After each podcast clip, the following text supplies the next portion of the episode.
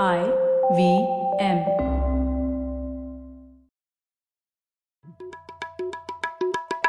भाई हम हिंदुस्तानियों को बतियाना बड़ा पसंद है। बंगाली में अड्डा उड़िया में खोटी कन्नड़ा में हरटे और हिंदी में पुलियाबाजी। इस कला के लिए हमारी हर भाषा में एक शब्द है। तो प्रणय और मैं तो अक्सर मिलकर पुलियाबाजी करते ही रहते हैं। हमने सोचा कि आपको भी इसमें शामिल कर लिया जाए। तो आइए प्रणय और सौरभ के साथ करते हैं पुलियाबाजी। हेलो सौरभ कैसे हैं आप? बढ़िया प्रणय तुम बताओ। बस सौरभ पिछले एपिसोड में तो आपने छुट्टी मार दी बहुत मिस किया हमने आपको। शुक्र है आप वापस आ गए इस एपिसोड के लिए। अरे हाँ पिछला एपिसोड चाइना पे तुम लोगों ने क्या ज़बरदस्त एपिसोड किया और वो भी दो पार्ट कर लिया मेरे बिना तुमने इस बार मैंने सोचा इस बार मिस नहीं करूँगा बिल्कुल। तो सौरभ पुलियाबाजी करने में हम कोई कसर नहीं छोड़ते इसका प्रमाण दे देते हैं आज। तो उसके लिए हम लोग आज सीधे न्यूयॉर्क से सुबह सुबह जगा दिया है हमने हमारे गेस्ट को। और उन्हें पुलियाबाजी में खींच के ले आए हैं। तो आज की हमारी गेस्ट हैं श्रुति राजगोपालन, वो असिस्टेंट प्रोफेसर हैं इकोनॉमिक्स की state university of New York में और फेलो हैं classical liberal institute New York university law school में। तो श्रुति ने बहुत ही ज़बरदस्त लेख लिखे हैं प्रगति मैगजीन पर भी प्रॉपर्टी राइट्स पर। तो हम लोगों ने सोचा, इस बार की पुलियाबाजी क्यों ना प्रॉपर्टी राइट्स पे ही की जाए। क्या बोलते हैं सौरभ आप? बिल्कुल, और प्रॉपर्टी राइट्स जैसा सब बोलते हैं कि एकदम जिसको कहते हैं फंडामेंटल का फंडामेंटल राइट है। सारे राइट्स कुछ इसी से निकल कर आते हैं। तो ये एक बहुत अहम टॉपिक है मेरे हिसाब से। इस पर बहुत कम चर्चा होती है हिंदुस्तान में।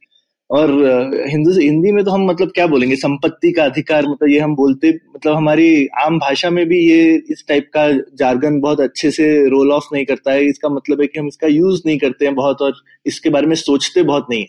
तो आज का चिंतन और सोचन इसी टॉपिक पे।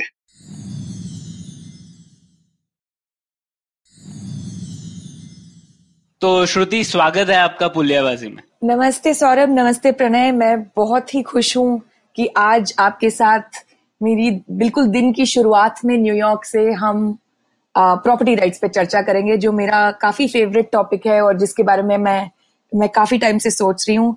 तो आ, आप लोग उस पे क्या सोच विचार रखते हैं और आज का डिस्कशन कैसे जाएगा मैं उस पे काफ़ी आ, काफ़ी एक्साइटेड हूँ।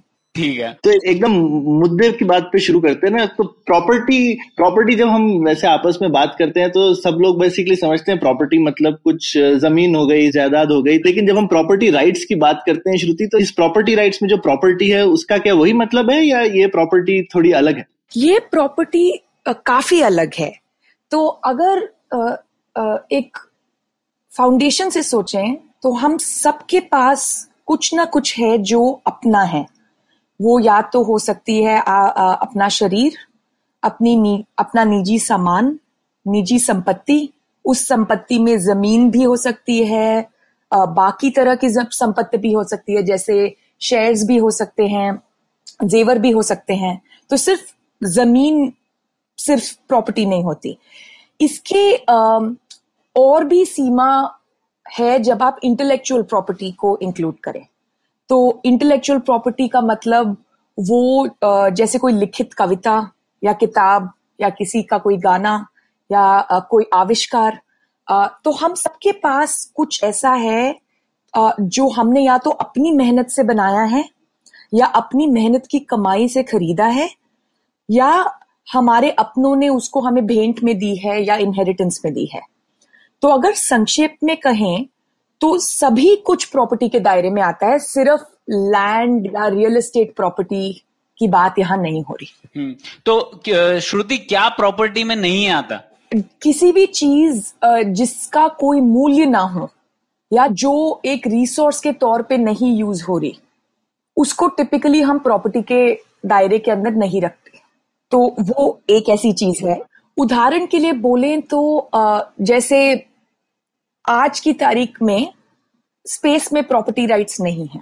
वो किसी का भी है, या वो सबका है, या वो इतना दूर है, या वो वहाँ जाना इतना मुश्किल है कि आज की तारीख में किसी ने उसको अपना के उस पे, उसमें कुछ मेहनत जोड़ के उसमें कुछ इन्वेस्टमेंट नहीं किया। तो आज की तारीख में स्पेस प्रॉपर्टी नहीं है। अब आप हमारे अगले जनरेशन या दस जनरेशन बाद पूछे शायद उन्होंने स्पेस को भी कॉन्कर किया हो उसमें भी प्रॉपर्टी राइट्स क्रिएट किए हों। बट आज की तारीख में स्पेस एक उदाहरण हो सकता है जो हमारी प्रॉपर्टी के दायरे या उसकी सीमा से बाहर है। समझ गए अगर हम क्लासिकल थ्योरी सोचें तो हमारा शरीर से ही हमारी प्रॉपर्टी राइट शुरू होते हैं। हम अपने शरीर के मालिक हैं। सेल्फ ओनरशिप जिसे अंग्रेज़ी में कहते हैं। और ये हमेशा से नहीं था ये भी एक नया ही आइडिया है ना? हाँ बट अगर आप क्लासिकल थियोरी सोचें तो ये एक प्राकृतिक अधिकार है या एक दिव्य अधिकार है ये नेचुरल राइट्स हैं ये आ, आ, हमारा बनाया हुआ आ, कल या परसों जो हमने आ, खुद इन्वेंट किया वैसा कुछ नहीं है। ये एक प्राकृतिक अधिकार है कि हर एक इंसान हर एक व्यक्ति जैसे भी हो जहाँ पे भी हो वो अपने शरीर अपने दिमाग और अपनी इच्छा के स्वयं मालिक हैं तो प्रॉपर्टी राइट सोचे तो सबसे बड़ा प्रॉपर्टी हम खुद हैं और उससे जो भी मेहनत निकलती है, जिसको हम बाकी चीज़ों के साथ मिलाते हैं, वो सब भी प्रॉपर्टी के दायरे में आना शुरू करती हैं हम्म। और कुछ कुछ प्रणय इसमें ऐसा भी सोच सकते हैं कि प्रॉपर्टी राइट्स जैसे हम नए नए बना लेते हैं, जैसे कहने को पहले सिर्फ़ लैंड था, लेकिन हम जिसको कहते हैं ना, हम इन्वेंट भी कर सकते हैं प्रॉपर्टी राइट्स अब जैसे सिटीज़ में अगर आप देखो तो जो फ्लोर एरिया रेशो है, वो एक तरीके की प्रॉपर्टी होती है और आजकल एटलीस्ट बैंगलोर सिटी में जैसे तुम अपना फ्लोर एरिया रेशो किसी और को बेच सकते हो। जिसको ट्रांसफरेबल डेवलपमेंट राइट कहते हैं पर वो भी आपका प्रॉपर्टी राइट right है और वो कम्प्लीटली कहने को इंटेंजिबल है लेकिन आप उसमें ऊपर एक माला बना सकते हो एक्स्ट्रा घर का। तो प्रॉपर्टी राइट right काफ़ी इस, इस तरह से देखा जाए तो फ्लेक्सिबल चीज़ है हाँ इंसान काफ़ी इन्वेंटिव होता है नई प्रॉपर्टी भी क्रिएट कर लेता है जो कि आज हम नहीं सोचते हैं कल को हम कोई नई प्रॉपर्टी का ही इजाद कर देते हैं किसी काइंड ऑफ़ प्रॉपर्टी का। आपने बिल्कुल सही कहा सौरभ। प्रॉपर्टी राइट्स हम प्लूरल में नॉर्मली कहते हैं। ये एक अधिकार नहीं है ये एक अधिकार का गुच्छा है। हम्म। इस अधिकार के गुच्छे में काफ़ी सारे अधिकार मिले हुए हैं। जैसे अगर हम ज़मीन की बात करें और मैं कहूँ कि मैं अपने इस ज़मीन की मालकिन हूँ तो मैं उस ज़मीन के ऊपर कुछ आ, किसान जैसे उगाते हैं मैं कुछ सेब के पेड़ या कुछ मैं उगा भी सकती हूँ। मैं उस ज़मीन में ड्रिल करके कुआँ भी खोद सकती हूँ। वाटर एज अ रिसोर्स उसमें जो निकलेगा वो मेरा है। उस ज़मीन के नीचे अगर माइनिंग की अपॉर्चुनिटी है या मिनरल्स हैं, वो भी मेरा है। मैं उस ज़मीन के ऊपर के एयर राइट्स भी ओन करती हूँ, एक सीमा तक। तो वो एक राइट नहीं है। वो उस प्रॉपर्टी या उस चीज़ से एसोसिएटेड एक बंडल ऑफ़ राइट्स है। और प्रॉपर्टी राइट्स में एक काफ़ी सवाल हैं कि ये राइट्स कहाँ शुरू होते हैं, कहाँ खत्म होते हैं। इन बंडल ऑफ़ राइट्स की क्या सीमा है? प्रॉपर्टी के साथ हम क्या क्या कर सकते हैं? फ़िज़िकल प्रॉपर्टी ही नहीं इंटेलेक्चुअल प्रॉपर्टी हर तरह की प्रॉपर्टी मूवेबल इमूवेबल तो उसमें काफ़ी एक बहुत सदियों से एक जूरिस्प्रूडेंस बना है, पर आप बिल्कुल सही कहते हैं कि ये कोई एक फिक्स्ड चीज़ नहीं है। ये एक बढ़ता हुआ गुच्छा है। तो श्रुति, ये तो समझा हमने कि प्रॉपर्टी क्या है, लेकिन अब जो प्रॉपर्टी मेरी है वो मेरी है। आई I मीन mean, इसमें ये लीगली तो है ही हमारी। तो इसका कॉन्स्टिट्यूशनल राइट होने का क्या मतलब होता है? ये प्रॉपर्टी राइट या प्रॉपर्टी पे अधिकार जो है इसका इसका क्या मायने हुआ? तो प्रॉपर्टी अधिकार का मतलब है कि उस चीज़ के उपयोग का निर्णय कौन लेगा? या किस किस व्यक्ति या समूह या सरकार या जो भी हो किसको अधिकार है कि वो फैसला करें कि ये चीज़ चाहे वो ज़मीन हो, चाहे वो इंटेलेक्चुअल प्रॉपर्टी हो, चाहे वो टू जी स्पेक्ट्रम हो चाहे वो दिखें या ना दिखें तो उसके उपयोग के फैसले पर किसका अधिकार है, वो निर्णय कौन लेता है?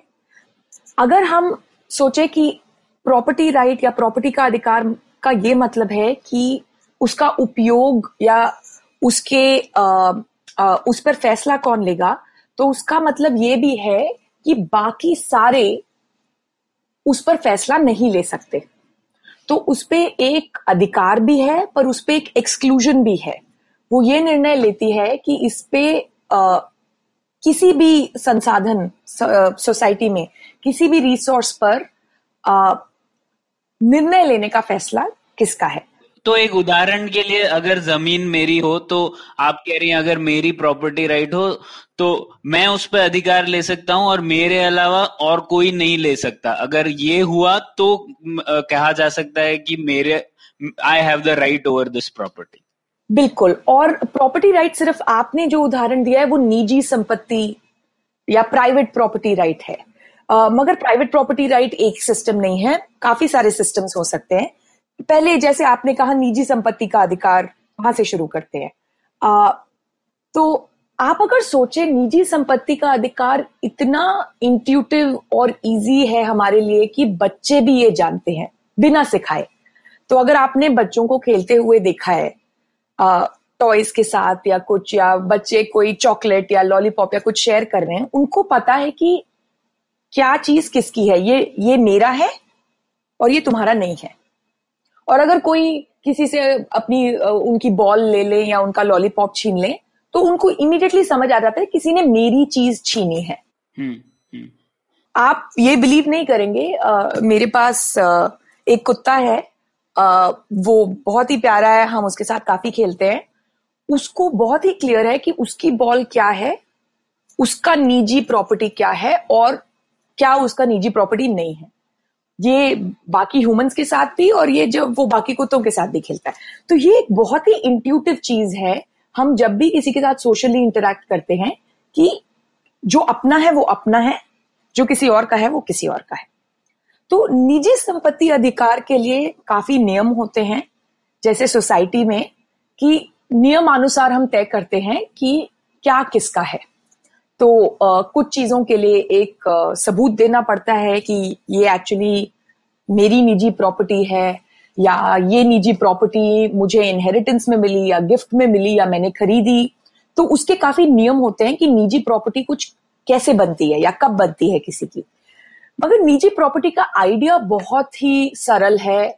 ये हमें बचपन से समझ आ जाता है ये सिखाने वाली चीज़ नहीं है। हम सब जानते हैं कि निजी संपत्ति या निजी प्रॉपर्टी क्या है? जो मेरा है वो मेरा है सिंपल ठीक है तो ये हो गया एक। ये तो थोड़ी सिंपल सी चीज़ ही लगती है कि भाई जो मेरा है वो मेरा है तो किसी और ने अगर लिया तो आई मीन ये ये तो एक तरह से जिसको कहते हैं लीगल टाइप का मामला हो गया। इसके लिए फंडामेंटल राइट right की क्या ज़रूरत है कि भाई मतलब मेरी चीज़ मेरी है और किसी और ने ली तो फिर वो गैर कानूनी है।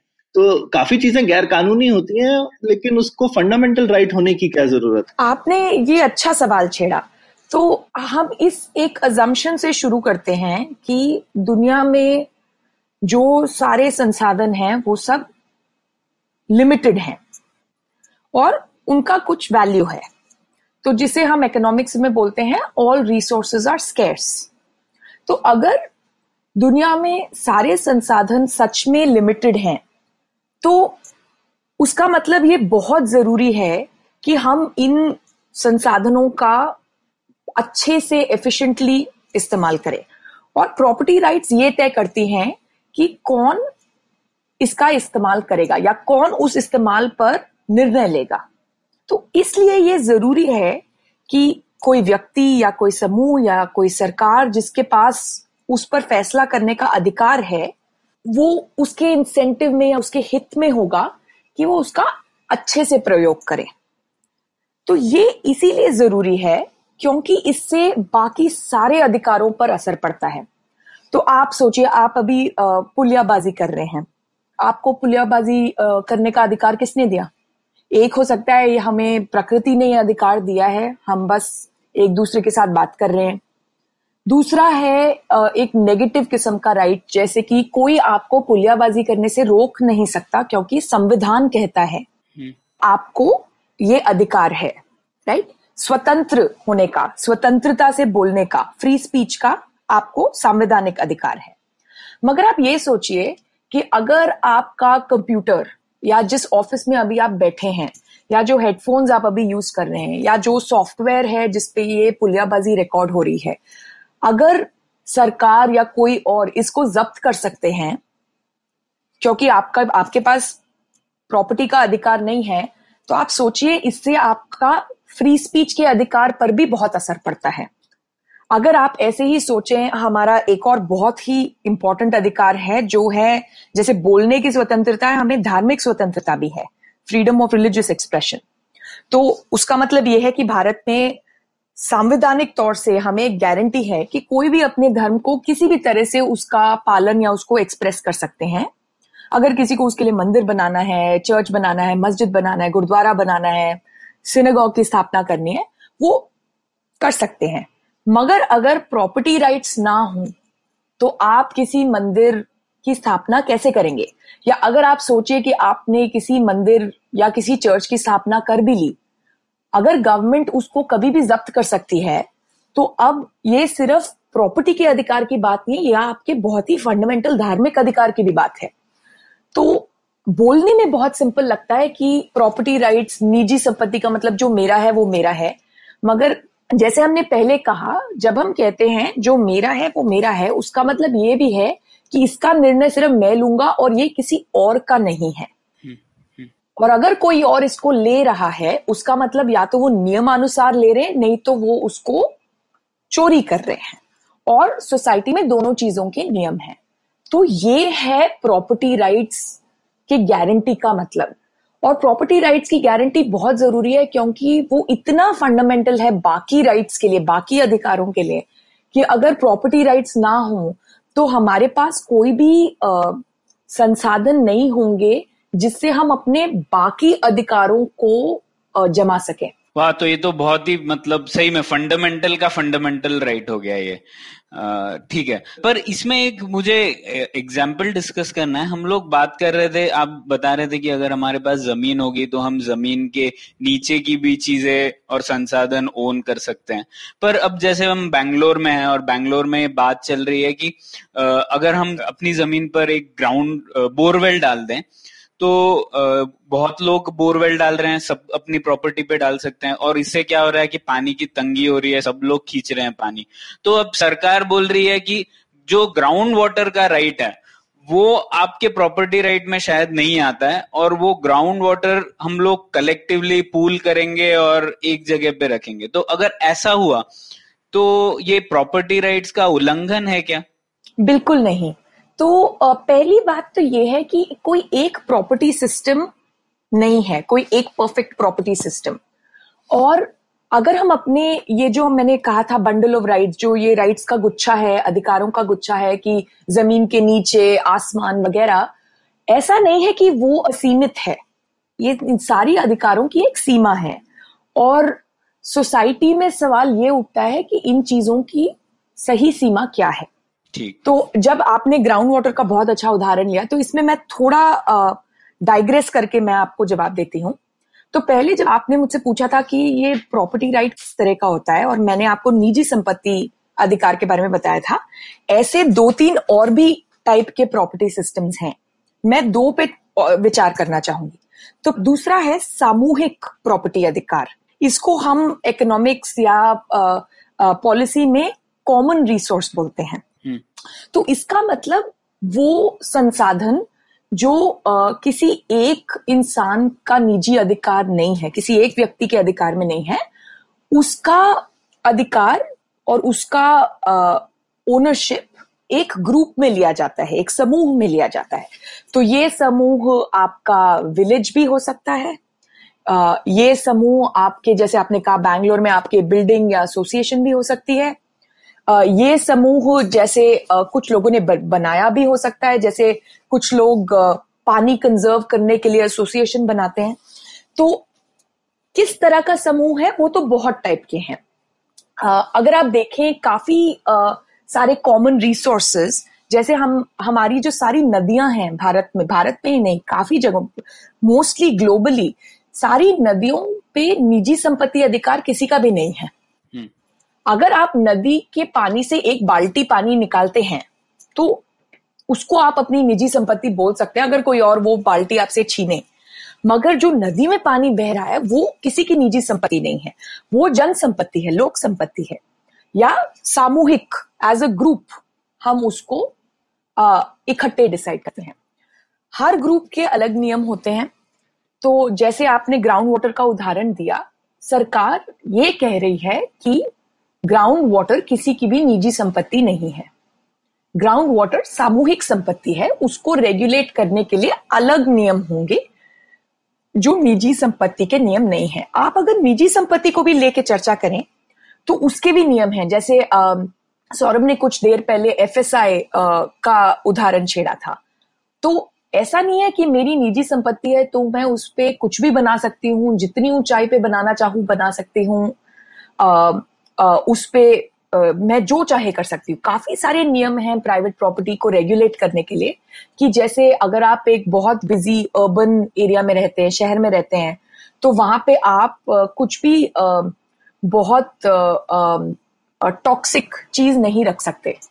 जहरीली चीज़। तो जैसे भोपाल गैस ट्रेजेडी आप अगर याद करेंगे तो वो भोपाल के सेंटर ऑफ़ द सिटी में एक बहुत ही ज़्यादा लोग जहाँ रहते थे, वहाँ पे एक बहुत ही जहरीली चीज़ को उन्होंने रखा था। तो काफ़ी कॉमन सेंस की बात है कि अगर ऐसे एरिया हो तो वहाँ पे इंडस्ट्रियल टॉक्सिक गैस या पॉइजनस गैस को नहीं रखना चाहिए। तो प्रॉपर्टी पे इतनी सीमा तो हम सोसाइटी में निजी संपत्ति पे भी अलाउ करते हैं। तो अगर अब मेरे को देखना पड़ेगा कि कर्नाटका गवर्नमेंट कह क्या रही है, कि क्या वो कह रही है कि पानी निजी संपत्ति है, पर हम उसको रेगुलेट करेंगे, क्योंकि ये एक स्केर्स रिसोर्स है और हम चाहते हैं कि ये सबके पास ठीक से पहुँचे, या फिर ये निजी संपत्ति है ही नहीं, ये सामूहिक संपत्ति है और किसी को भी बोरवेल डालने का हक नहीं है। तो अगर आप सदियों से देखें तो पानी स्पेशली क्योंकि पानी बहती है वो किसी एक के कंट्रोल में रखना मुश्किल है। पानी के सोर्सेज हमेशा से ही सामूहिक संपत्ति रहे हैं। जैसे गाँव में लोगों के घर में कुएँ होते थे पर गाँव का भी एक सामूहिक कुआँ होता था। आ, अगर आप आ, आ, बाकी नदी का मैंने आपको ऑलरेडी एग्ज़ाम्पल दिया है। एक और बहुत ज़रूरी एग्ज़ाम्पल है जंगल। जंगल एक प्राकृतिक देन है किसी एक इंसान ने नहीं बनाई। तो उसको कोई एक इंसान उसका मालिक भी नहीं है। वो एक सामूहिक ग्रुप ओनरशिप के दायरे में आती है। तो वो एक है। तीसरा है गवर्नमेंट प्रॉपर्टी सरकारी प्रॉपर्टी तो सरकार का प्रॉपर्टी अधिकार भी हो सकता है। तो अगर आप अपने ग्राउंड वाटर का उदाहरण लें तो ऐसे हो सकता है। वो कर्नाटका में ऐसा हुआ नहीं है बट आप सोच सकते हैं कि सरकार कहती है कि सारे वाटर संसाधन हमने नेशनलाइज कर लिए हैं। सारा सारा का सारा पानी, चाहे वो नदी हो चाहे वो दरिया हो चाहे वो कुआँ हो वो अब सरकारी प्रॉपर्टी है। तो उसका मतलब उस पर सरकार उसके उपयोग पर फैसला लेगी। पानी के साथ तो कम लोग करते हैं श्रुति पर जैसे तेल के साथ तो काफ़ी कंट्रीज़ ने किया हुआ है जहाँ उन्होंने बोल रखा है तेल नेशनलाइज्ड है। चाहे आपके घर में भी तेल का कुआँ आप खोद लें लेकिन वो तेल सरकार का ही हो जाए बिल्कुल। तो आ, काफ़ी जगहों पे तेल नेशनलाइज्ड है काफ़ी जगहों पे आपकी निजी संपत्ति अधिकार में माइनिंग राइट्स या ड्रिलिंग राइट्स इंक्लूड नहीं होते। काफ़ी जुरिस्डिक्शन में। हम्म। आप सोच सकते हैं क्योंकि आ, शायद ऐसा है कि वो एनवायरमेंट को कंजर्व करना चाहें वो एक तरह की सोच है। दूसरी तरह की सोच है कि ये सबका है। ये जनहित में इसका उपयोग होना चाहिए। ये कोई एक इंसान इस इससे बहुत लाभ उठाए वो हानिकारक है। क्योंकि जब ये निजी संपत्ति स्पेशली ज़मीन, जब वो निजी संपत्ति लोगों के पास थी, तब उन्हें पता नहीं था कि इस पे एक इतना लाभकारी संसाधन है, जैसे कि ऑयल या डायमंड्स या प्रेशियस मेटल्स या टाइटेनियम ऐसी चीज़ें। तो तब पता नहीं था। तो वो रैंडमली एलोकेट हो गई। उस पर ऐसे कोई लोगों ने अपनी मेहनत नहीं मिलाई। और काफ़ी सदियों बाद आज जिसके भी पास वो प्रॉपर्टी है, नियमित तौर से, वो उसको एक बहुत ही रैंडम तौर से उसका एक बहुत बड़ा लाभ उठाएँगे, जो सोसाइटी के लिए हानिकारक भी हो सकता है। तो मेरे कहने का मतलब ये है कि इन चीज़ों पर ऐसे कोई डेफिनेटिव आंसर नहीं है। ये चीज़ें इन पे काफ़ी विचार, काफ़ी विवाद हो सकता है कि निजी संपत्ति और सामूहिक संपत्ति कहाँ शुरू होती है, कहाँ खत्म होती है, इनके नियम कौन कैसे बनाएगा। मगर कोर या फंडामेंटल बात यह है कि जो भी आपका प्रॉपर्टी राइट सिस्टम है वो तय करता है कि उस संसाधन का उपयोग कैसे होगा। टेक्निकली uh, तो अगर सरकारी प्रॉपर्टी है उसका मतलब है कि ये सबका है सबके अधिकार में है तो सब डिसाइड करेंगे। मगर ऐसा होता नहीं है कुछ नेता और कुछ अधिकारी फैसला लेते हैं कि उस संसाधन का कैसे उपयोग होगा। श्रुति उसी पॉइंट पर आते हैं क्योंकि अब जब सरकार की बात हो ही गई है तो आपने शुरुआत की थी कुछ मेरा है उसका मतलब वो मेरा ही है। इसका मतलब क्या था? भारत में ऐतिहासिक रूप से थोड़ा हिस्ट्री की बात करते हैं जिससे हमको पता पड़ेगा ये प्रॉपर्टी राइट्स का भारत में क्या स्टेटस रहा है। तो भारत में क्या था? पहले से ही प्रॉपर्टी राइट्स थे आ, या नहीं? हाँ और ना। अगर मैं संक्षेप में कहूँ तो प्रॉपर्टी राइट्स भारत में हमेशा से थे मगर ये यूनिवर्सल नहीं थे। ये सबके पास नहीं थे। और प्रॉपर्टी का अधिकार हमेशा निजी संपत्ति या निजी प्रॉपर्टी का अधिकार नहीं था। इंडिया में काफ़ी आ, सदियों से ट्रेडिशन है सामूहिक प्रॉपर्टी का। अगर आप सोचे आ, आज तो ये टैक्स लूप होल बन गया है मगर अगर आप सोचे लार्जेस्ट कम्युनिटी इंडिया में हिंदू कम्युनिटी है और हिंदू इनहेरिटेंस राइट्स प्रॉपर्टी को फैमिली की संपत्ति मानते हैं। तो जैसे प्रॉपर्टी एक फैमिली में बढ़ जाती है, हर एक कर्ता उस प्रॉपर्टी का ट्रस्टी है। वो उसके हित में करता है और फिर वो उसको अगली जेनरेशन के हाथ में सौंप देते हैं और अगली जेनरेशन में जो भी करता हूँ, वो उस प्रॉपर्टी से लाभ भी उठाते हैं और उस प्रॉपर्टी के ट्रस्टी भी होते हैं या कस्टोडियन भी होते हैं। और इसमें औरतों को तो शामिल ही नहीं किया जाता था ना बहुत टाइम तो आप अगर सोचें कि इंडिया में ऑफिशियली जैसे गुलामी नहीं थी जैसे हम अमेरिकन स्लेवरी के बारे में सोचते हैं उस तरह की गुलामी नहीं थी। पर इंडिया में कई तरह की गुलामी है काफ़ी सदियों से है। तो पहली बात तो है स्त्रियों के साथ काफ़ी सदियों से ये हुआ है जैसे आप कह रहे हैं। आ, उनके पास संपत्ति का अधिकार नहीं था। प्रॉब्लम ये है कि वो खुद ही संपत्ति थी। अगर आप सोचें फैमिली में स्त्रियों की जगह क्या है, वो पहले अपनी पिता की संपत्ति होती हैं या अपने पिता की लक्ष्मी मानी जाती हैं। तो लक्ष्मी तो हमने एक दिव्य नाम दे दिया है, पर उसका मतलब संपत्ति प्रॉपर्टी और फिर शादी के बाद वो अपने पति या ससुराल की संपत्ति या उनके घर की लक्ष्मी बन जाती हैं। तो ये एक यूफोमिज्म है, मुझे यूफोमिज्म का हिंदी का शब्द नहीं मालूम। तो ये लक्ष्मी एक यूफोमिज्म के तौर पे यूज़ किया जाता है, पर इसका बेसिक आइडिया तो यही है कि स्त्रियों के पास प्रॉपर्टी राइट्स नहीं थे, वो खुद ही प्रॉपर्टी थी। तो उसका मतलब क्या है? वो कुछ चीज़ों पे वो अपने जीवन में निर्णय ले सकती थी, पर उसका क्षेत्र बहुत ही छोटा था।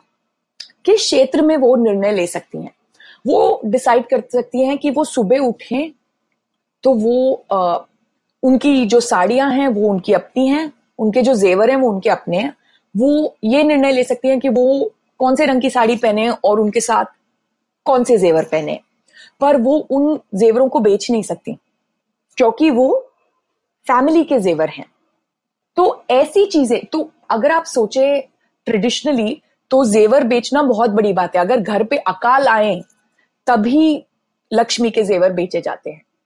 पर वो भी लक्ष्मी डिसाइड नहीं करती घर की कि उनके जेवर बिकेंगे कि नहीं। तो विमेन खुद ही प्रॉपर्टी थी कुछ चीज़ों के लिए।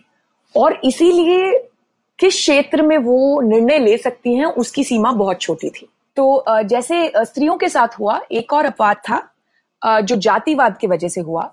तो अगर आप सोचे कि सदियों से जातिवाद के वजह से या आप, आपकी जाति तय करती थी कि आपके पास क्या अधिकार हैं? अगर आप आ, आ, एक कुएँ से पानी इस्तेमाल कर सकते हैं या नहीं कर सकते? कि आप किसी कुएँ के मालिक बन सकते हैं या नहीं बन सकते? जो नदी बह रही है उसमें आप नहा सकते हैं या नहीं नहा सकते? उसमें से आप जल ले सकते हैं या नहीं ले सकते? तो अगर आप सोचे ये सदियों पुरानी बात नहीं है। आज भी ये बहुत शर्मनाक बात है कि पिछड़ी जाति के लोग आ, मैं आज भी रोज पेपर में पढ़ती हूँ कि उनको मार दिया गया या जला दिया गया क्योंकि उन्होंने किसी और जाति के आ, या कुएँ से पानी ले लिया या किसी और जाति के ज़मीन पे आ, वो चले या वो किसी और जाति के गाड़ी के सामने आ गए या किसी और जाति के सड़क पर उन, उन्होंने भी इस्तेमाल कर लिया। तो ये जातिवाद के वजह से काफ़ी सदियों से एक बहुत बड़े ग्रुप के अधिकारों को काफ़ी सीमित कर दिया। तो अगर आप सोचे कि पिछड़ी जाति के लोग उनके कुछ अधिकार थे आ, कुछ चीज़ों के उपयोग पर वो निर्णय ले सकते थे। पर बहुत सारे सोसाइटी के ऐसे संसाधन थे जिसके निर्णय से उनको एक्सक्लूड कर दिया गया जिसके ओनरशिप से या जिसके वो कभी मालिक नहीं बन सकते थे। ये आज भी ये सच है। तो जातिवाद अपने आप में गुलामी हो ना हो, उसके वजह से संपत्ति के अधिकार बहुत ही वंचित हैं और वो भी एक तरह की गुलामी है।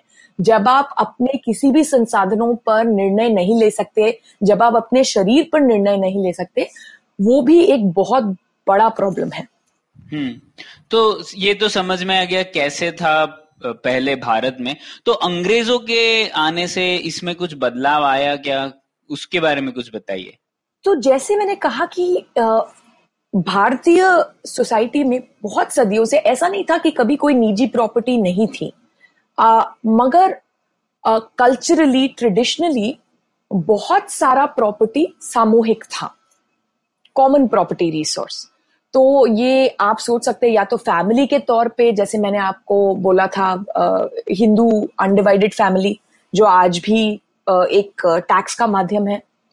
दूसरा है जैसे एक विलेज में, किसी गाँव में या गाँव से भी छोटा, वहाँ पे संसाधन कैसे इस्तेमाल होते हैं? अगर किसान हैं और सब खेती कर रहे हैं तो सबके पास बेसिक टूल्स होंगे, पर शायद कुछ बहुत बड़े या बहुत महँगे टूल्स के लिए वो कॉमन ओनरशिप रखते हैं। काफ़ी ऐसा होता था कि आ, आ, दो तीन किसान मिलके हल चलाएँगे एक एक बारी बारी करके अपने ज़मीन पर। तो इस तरह के कॉमन प्रॉपर्टी ओनरशिप यूज़ दोनों होते थे काफ़ी अरेंजमेंट्स होते थे। इसके अलावा अगर आप सोचें आदिवासियों का एक चैप्टर तो इंडिया के हिस्ट्री से आ, निकाल ही दिया गया है लोग भूल ही गए हैं। आदिवासी बहुत सारे नेचुरल संसाधन को, को यूज़ करते थे, उसको प्रिजर्व करते थे और वो भी सामूहिक तौर पे करते थे। तो जैसे अगर वो किसी भी बाग में आदिवासी थे या किसी जंगल में थे तो वो उस संसाधन को कॉमन तौर से यूज़ करते थे। ये सब बोलने का मतलब ये है कि किसी के पास इन चीज़ों के लिए, निजी संपत्ति के लिए कोई कागज़ ऐसे नहीं था। सारा विलेज लेवल इकोनॉमी होता था तो ये सामूहिक और सरकारी प्रॉपर्टी के बीच में तो हिंदुस्तान में काफ़ी कंफ्यूजन रहता है, श्रुति। हम लोगों के यहाँ पे जो भी सरकारी होता है, हम उसी को सामूहिक समझते हैं, जबकि सामूहिक प्रॉपर्टी में लोग बाग मिलकर उसका ध्यान रखते हैं और उससे जुड़े हुए होते हैं। तो जैसे आज़ादी के बाद हमने सब जंगल को तो सरकारी बना दिया। तो सामूहिक, सरकारी और निजी, ये तीन तरह की जो प्रॉपर्टी है, इसको हम एटलीस्ट हमारे इवन बोलचाल की भाषा में हम इन तीनों में फ़र्क नहीं करते हैं। हमको लगता है जो भी सामूहिक है, वो तो सरकारी ही है। बिल्कुल। तो आप ये सोचिए अगर एक सिंपल उदाहरण दें, अगर लोग आदिवासियों के कल्चर से ज़्यादा परिचित नहीं है तो अगर हम एक सिंपल उदाहरण दें, आप सोचिए आपकी एक बहुत बड़ी फैमिली है। आपके बहुत सारे भाई बहन हैं, और आप मिलके एक बगीचे को बहुत सालों से आप उसको मेंटेन कर रहे हैं, आप उसको बना रहे हैं। आपके किसी के पास भी उसका हक नहीं है। आप सब उसको एक ट्रस्ट में मिलके सामूहिक प्रॉपर्टी के तौर पे बनाते हैं। और आप सोचिए, ये अब 400 सदी या 300 सदी की पुरानी बात है। आपके पास कोई कागज़ नहीं है इसके लिए। तो अगर कोई बाहर से आए और कहें कि, अरे, हमारी सरकार में तो ऐसे नियम होते हैं, उसमें तो पोजेशन का राइट होता है और पोजेशन को आपको सबूत देना पड़ेगा और उसके लिए आपको कागज़ चाहिए और आपको अपना नाम, अपना बर्थ सर्टिफिकेट अपने पिता का नाम, अपने दादा का नाम, परदादा का नाम, ये सब हमें चाहिए, तब भी आप प्रूव कर सकते हैं कि ये आपकी संपत्ति है। ये बहुत ही मुश्किल है जब एक सामूहिक संपत्ति की बात हो। तो अगर हम बगीचे पे आए तो अगर आप अपने पूरे फैमिली के साथ एक बगीचा बनाएँ और सरकार उसको जब्त कर लें तो क्या आप कहेंगे कि, अरे, ये हमेशा से ही सरकार की थी? नहीं, आप कहेंगे, नहीं, ये मेरे फैमिली का प्रॉपर्टी था जो सरकार ने जब्त कर लिया। क्योंकि आदिवासी लोग अपने तौर तरीके, अपने नियमानुसार जीते थे और उनके नियम हमारे नियमों से अलग थे। और जब मैं हमारे कह रही हूँ, मेरा मतलब ये है कि जो आजकल हम ये जो British system of property and titling use करते हैं, जो अंग्रेज़ों ने हमें इंट्रोड्यूस किया था। अंग्रेज़ों ने हमें बताया था कि सबूत किस चीज़ को मानी जाती है। आदिवासियों में सबूत कुछ और होता है। वो ये होता है कि आप उनकी बोली बोलते हैं। तो अंग्रेज़ों ने बेसिकली मतलब हम लोगों की सोचने का तरीका बदला जो आदिवासी सिस्टम में सम, अलग सोच थी उस बारे में। बिल्कुल तो और आप ये बिलीव नहीं करेंगे कि ये आदिवासी का की संपत्ति को जब्त करना ये अंग्रेज़ों से ही शुरू हुआ था। तो जब अंग्रेज़ यहाँ पे आए थे उन्होंने अपनी जब कॉलोनी बनाई थी तो काफ़ी सारा उन्होंने जब्त भी किया था, काफ़ी सारा उन्होंने लगान भी लगाया था। मगर एक बहुत इंपॉर्टेंट चीज़ थी फॉरेस्ट जंगल। और जंगल में अनेक तरह के रिसोर्स होते हैं। तो जंगल में ऐसा नहीं है कि सिर्फ़ पेड़ होते हैं या सिर्फ़ सांप होते हैं या सिर्फ़ चिड़िया होती है। उसमें जंगल में नेचुरल रिसोर्सेज होते हैं, जंगल में नीचे माइन करें तो काफ़ी सारे प्रेशियस मेटल्स वगैरह निकलते हैं। अगर आप किसी भी एरिया को डेवलप करना चाहें, आपको बहुत सारी लकड़ी की ज़रूरत है। तो जंगल वो भी देते हैं। तो जंगल एक बहुत ही अमूल्य संसाधन है सोसाइटी में। तो सबसे पहले खतरे में आए भारत के जंगल, अंग्रेज़ों से।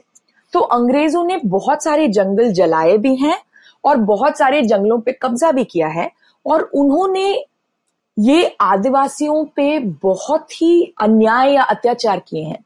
इनफैक्ट अठारह में uh, उन्होंने ऑफिशियली आदिवासियों के uh, अधिकार को रिकग्नाइज किया और उन्होंने बोला कि ये आदिवासी स्केड्यूल्ड एरियाज़ में रहेंगे।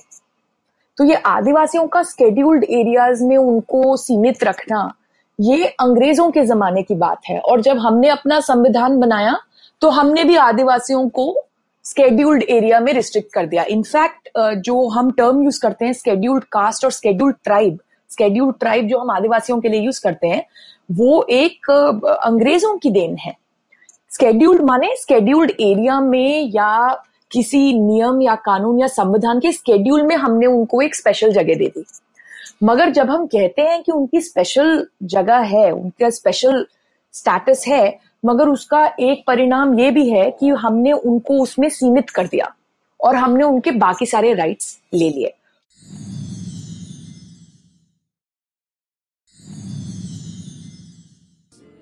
श्रुति, ये तो आपने नकारात्मक बात बताई नकारात्मक पहलू बताया अंग्रेज़ों के रूल का। पर उसमें कुछ पॉजिटिव भी था, मैंने वो किताब पढ़ी थी, तीर्थंकर रॉय की, जिसमें बताया था कि जो प्रॉपर्टी राइट्स इंट्रोड्यूस किए, उन्होंने एक प्रक्रिया बताई, कैसे डील करना है, प्रॉपर्टी राइट से। तो वो थोड़ा एक सकारात्मक पहलू था ना अंग्रेज़ों के प्रॉपर्टी राइट्स पर? तो अगर आप सबूत का सिस्टम जो एविडेंस एक्ट जो आज भी हम इस्तेमाल करते हैं, वो अंग्रेज़ों की देन है, वो हमें बताता है कि किस तरह का एविडेंस किसी भी न्यायालय में उचित है या अनुचित है। आप अगर अपना लैंड टाइटलिंग सिस्टम ले लें, वो बताता है कि अगर, जैसे हमने शुरुआत में कही थी कि हम बस कहते हैं बच्चों की तरह कि जो अपना है, वो अपना है, बाकी सब पराया है। तो हम ये कैसे मान लें कि जब कोई कहता है कि ये मेरा अपना है हम कैसे मान ले कि ये सच में उनका अपना है? आ, आपने एक बहुत ही एक फनी पिक्चर है खोसला का घोसला। क्या आप आप दोनों ने वो पिक्चर देखी है? बिल्कुल मेरी सबसे फेवरेट हाँ, मूवी है वो। हाँ तो ये खोसला का घोसला मेरे हिसाब से है तो वो कॉमेडी पिक्चर पर मेरे हिसाब से तो वो एजुकेशनल पिक्चर है। वो हर स्कूल हर लॉ स्कूल हर पॉलिसी स्कूल में दिखानी चाहिए। तो अगर आप सोचें तो खोसला का घोसला में आ, हमारा नियम कहता है कि जिसके हाथ में कागज़ है वो संपत्ति उसकी है। मगर आप देखें तो वहाँ पे सिस्टम कुछ और था, जिसके पास ज़ोर था, जिसने अपना फोर्स यूज़ किया, जिसने वायलेंस यूज़ किया, प्रॉपर्टी उसकी हो गई। क्योंकि खोसला साहब के पास कागज़ थे और खुराना के पास ज़ोर था। तो उन्होंने खोसला साहब के पास कागज़ होते हुए भी उनकी प्रॉपर्टी चोरी कर लिया, जब्त कर ली। तो इंग्लिश अंग्रेज़ों ने हमें बताया कि ये कागज़ का सिस्टम है। कागज़ का सिस्टम ऑफ़ कोर्स उस पिक्चर में उतना फनी था क्योंकि हम सब जानते हैं हमारा न्यायालय कितना स्लो है और खोसला साहब को वहाँ पे कभी भी अपनी ज़मीन वापस नहीं मिलती तो उसको हम साइड पे रखते हैं। मगर ये आइडिया कि हम दो लोग, जब दो लोग कहें कि ये मेरी संपत्ति है, हम उसको कैसे डिसाइड करते हैं कि ये किसकी संपत्ति है? तो उसके कुछ रूल्स होते हैं। तो श्रुति जितना मैंने आई I मीन mean, हो सकता है जानकारी मेरी गलत हो लेकिन काफ़ी सारा जो लैंड टाइटलिंग सिस्टम जिसको बोलते हैं ये राजा टोडरमल को इसका काफ़ी श्रेय मिलता है कि इंडिया में उन्होंने काफ़ी ज़्यादा लैंड टाइटलिंग और इन सब का जो रिफॉर्म था वो अकबर के कोर्ट में राजा टोडरमल जो थे उनका शुरू किया हुआ था। वो उससे पहले शेरशाह सूरी के भी कोर्ट में थे बेसिकली बिल्कुल। तो ये बात नहीं है कि ये सिर्फ़ अंग्रेज़ों ने ये इंट्रोड्यूस किया था और इसके पहले भारत में इसकी कोई भी उदाहरण नहीं है। तो आप बिल्कुल सही कह रहे हैं। अगर आप सोचें दोनों शेरशाह सूरी के जमाने में और अकबर के जमाने में काफ़ी सारा ग्लोबल ट्रेड होता था। इनफैक्ट शेरशाह सूरी ने एक बहुत बड़ी सड़क भी बनाई थी ये इस तरह का ग्लोबल ट्रेड फैसिलिटेट करने के लिए। हुँ, हम्म, हुँ, हम्म। और जैसे ही आप सोचें कि कोई भी ग्लोबल ट्रेडिंग सिस्टम जहाँ पे आप गैरों से ट्रेड करते हैं, जिनको आप पहचानते नहीं हैं, जो किसी दूर कंट्री से आते हैं इमीडिएटली आपको एक सिस्टम चाहिए, जिससे आप को जानकारी हो कि क्या किसका है, और अगर कोई भी सवाल उठता है किसी की संपत्ति पे, उसको हम कैसे रिजोल्व करते हैं, उसको उसका डिसीज़न या उसका निर्णय हम कैसे लेते हैं। तो आप बिल्कुल ठीक कह रहे हैं, इसके काफ़ी पुराने उदाहरण थे, मगर उस जमाने में ये लैंड टाइटलिंग के सिस्टम इंट्रोड्यूस हुए थे मगर एक दो चीज़ें हैं। एक है कि यूनिफॉर्म सिस्टम नहीं था पूरे भारत में। और दूसरा ये है कि उस सिस्टम में भी काफ़ी ऐसी प्रॉपर्टी थी जो लोग स्ट्रेंजर्स के साथ डील नहीं करते थे। वो अपने ट्रेडिशंस और अपने कल्चरल नॉर्म्स यूज़ करते थे। जैसे आदिवासी। उन्हें ग्लोबल ट्रेड में पार्टिसिपेट ही नहीं करना तो उनको ऐसी सिस्टम uh, की ज़रूरत ही नहीं है। अंग्रेज़ों ने क्या किया कि अंग्रेज़ों ने फोर्स किया कि चाहे आप इस सिस्टम को माने या ना माने अगर आप इस सिस्टम को नहीं मानते तो हम आपकी संपत्ति को बस जब्त कर लेंगे क्योंकि हम आपके सिस्टम को नहीं मानते हम्म, हम्म। तो इंडिया में बहुत सदियों से multiple systems of titling multiple systems of registration उन सबका साथ में था क्योंकि कुछ लोग चाहते थे कि वो सिर्फ़ अपने में डील करें हम्म। सिर्फ़ परायों के साथ वो ना करें। तो इसके वजह से जब अंग्रेज़ आए तो आप, इसमें दो बातें हैं छुपी हुई हैं। एक है, अंग्रेज़ों ने फोर्स किया कि चाहे कोई अपनी इच्छा से ज्वाइन करें या ना करें, सब ही पार्टिसिपेंट्स हैं ग्लोबल ट्रेड में। चाहे आप खुद करें या चाहे आप एक ब्रिटिश मशीनरी या ब्रिटिश सिस्टम के तहत करें, मगर किसी के पास भी कोई और आ, आ, कोई और चुनाव नहीं कर सकता। सबको इसी सिस्टम में पार्टिसिपेट करना है। तो उन्होंने फोर्स भी किया कि इंडिया सारा सामूहिक इंडिया ग्लोबल ट्रेड में पार्टिसिपेट करें और उन्होंने ये भी किया कि एक यूनिफॉर्म सिस्टम लागू हो। तो उन्होंने दोनों चीज़ें की। इसका काफ़ी लाभ हमें आज है। यहाँ पे एक लेकिन हमने अंग्रेज़ों को काफ़ी आदिवासियों को लेकर के थोड़ा बदनाम किया तो यहाँ मैं थोड़ा सा ये ऐड करूँ कि जब महाभारत में भी कहानी है कि जब पांडवों को इंद्रप्रस्थ बनाना पड़ा था तो अर्जुन ने जाके खांडव वन जो है वो जला हाँ, कर हाँ, चला दिया था। तो हमारे यहाँ आदिवासियों के साथ इल ट्रीटमेंट जो है वो मतलब सिर्फ़ अंग्रेज़ों को हम ब्लेम नहीं कर सकते ये पुरानी बिल्कुल ऐसी बात नहीं है कि इसके सिर्फ़ अंग्रेज़ों ने ही ये किया है मगर अंग्रेज़ों ने ये एक बहुत सिस्टमैटिक तरीके से किया है ये हमें नहीं भूलना चाहिए। और दूसरी बात ये है कि हमने जो अंग्रेज़ों ने किया है हमने उसको अपना लिया हमने उसको कभी करेक्ट नहीं किया। ये शर्मनाक बात है। हम आज़ाद हुए तो हम इसको करेक्ट कर सकते थे। हाँ बिल्कुल। तो बात ये नहीं है कि अंग्रेज़ों ने कुछ किया और हमारे साथ ये अन्याय हुआ और हमारे साथ नहीं आदिवासियों के साथ ज़्यादा अन्याय हुआ। बात ये है कि ये अन्याय कभी भी किसी ने ठीक नहीं किया। अंग्रेज़ अंग्रेज़ों के जाके अब सात दशक हो गए हैं मगर आदिवासी आज भी बहुत स्ट्रगल कर रहे हैं। तो मैं प्रॉपर्टी राइट्स पे एक बात एक मुद्दे पे हमने अभी तक चर्चा नहीं की जो आदिवासियों के आ, आ, की हम अगर बात करें तो बहुत ज़रूरी है। जब हम कह रहे थे कि जो मेरा है वो मेरा है जो किसी और का है वो किसी और का है और फिर सरकार इसमें एक पार्टी बन के आती है जो सरकार किसी की भी संपत्ति जब्त कर सकती है किसी भी प्रॉपर्टी जब्त कर सकती है। तो जैसे हम अभी कुछ कुछ देर पहले चर्चा कर रहे थे कि दो तरह के खतरे हैं किसी की भी संपत्ति को, किसी की भी प्रॉपर्टी को। एक है बाकी व्यक्तियों से खतरा और दूसरा है सरकार से खतरा, क्योंकि हम सरकार बनाई है और उसको हमने सत्ता दी है। तो अगर हम अपने संविधान को देखें स्पेशली पार्ट थ्री संविधान का, जिसमें फंडामेंटल राइट्स हैं तो फंडामेंटल राइट्स अगर आप देखें, सारे के सारे व्यक्तिगत अधिकार हैं। और इन अधिकारों को आप थोड़ा जांचें या परखें तो आपको पता चलेगा कि ये सारे अधिकार, इनकी कोशिश यही है कि ये सरकार की सत्ता को एक सीमा में रखें। अब वो क्या सीमा है? वो हर अधिकार अलग अलग अधिकारों के लिए अलग अलग सीमा है। अगर हम निजी संपत्ति के अधिकार राइट टू प्रॉपर्टी जो आर्टिकल थर्टी वन में थी, अगर हम उसकी बात करें तो उसकी कुछ सीमाएँ थी। पहली सीमा ये थी कि कोई भी सरकार किसी की भी संपत्ति बिना किसी वजह के नहीं ले सकती। और वो वजह क्या है? वो वजह हमेशा ही सार्वजनिक हित में होनी चाहिए। तो एक सीमा अगर आप सोचे, वो है उपयोग की सीमा। कि सरकार अगर आपकी संपत्ति ले तो उसका वो क्या उपयोग करेगी? उसे पहले बताना है कि उसका उपयोग क्या होगा, उसका सार्वजनिक लाभ उस उपयोग से क्या है, और उसी के लिए वो उस संपत्ति को ले सकती है। दूसरी सीमा है मुआवजा। आप सोचिए ऐसा हो सकता है कि सौरभ का बहुत ही अच्छा एक बगीचा है मगर उस बगीचे पे आ, आ, कुछ और बन सकता है जो ज़्यादा सार्वजनिक हित के लिए ज़्यादा लाभकारी हो। हम मान सकते हैं।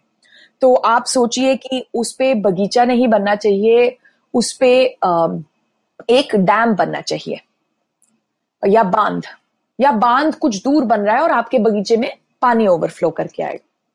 तो हम मान सकते हैं कि बाँध सार्वजनिक हित के लिए है और उपयोग के तौर पे देखा जाए तो सरकार अपनी सीमा के अंदर है।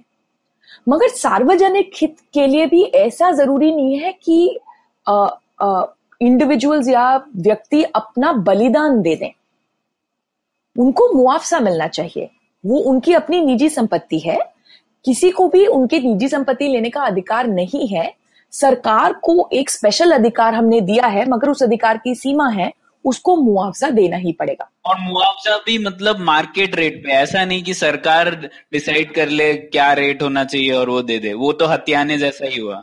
हाँ बिल्कुल। तो उस पे आ, आ, करीब सत्तर साल का जूरिस्प्रूडेंस है कि कैसे वो मुआवजा का मतलब कॉम्पनसेशन किसी को वहीं पे वापस पहुँचा दें जहाँ पे वो थे इससे पहले कि आपने उसकी संपत्ति जब्त की टू कॉम्पनसेट मगर उसका मतलब अब कुछ और हो गया है। उसका मतलब हो गया है कि जो भी सरकार तय करेगी वही है मुआवजा। वो सत्तर साल में ऐसे हो गया है।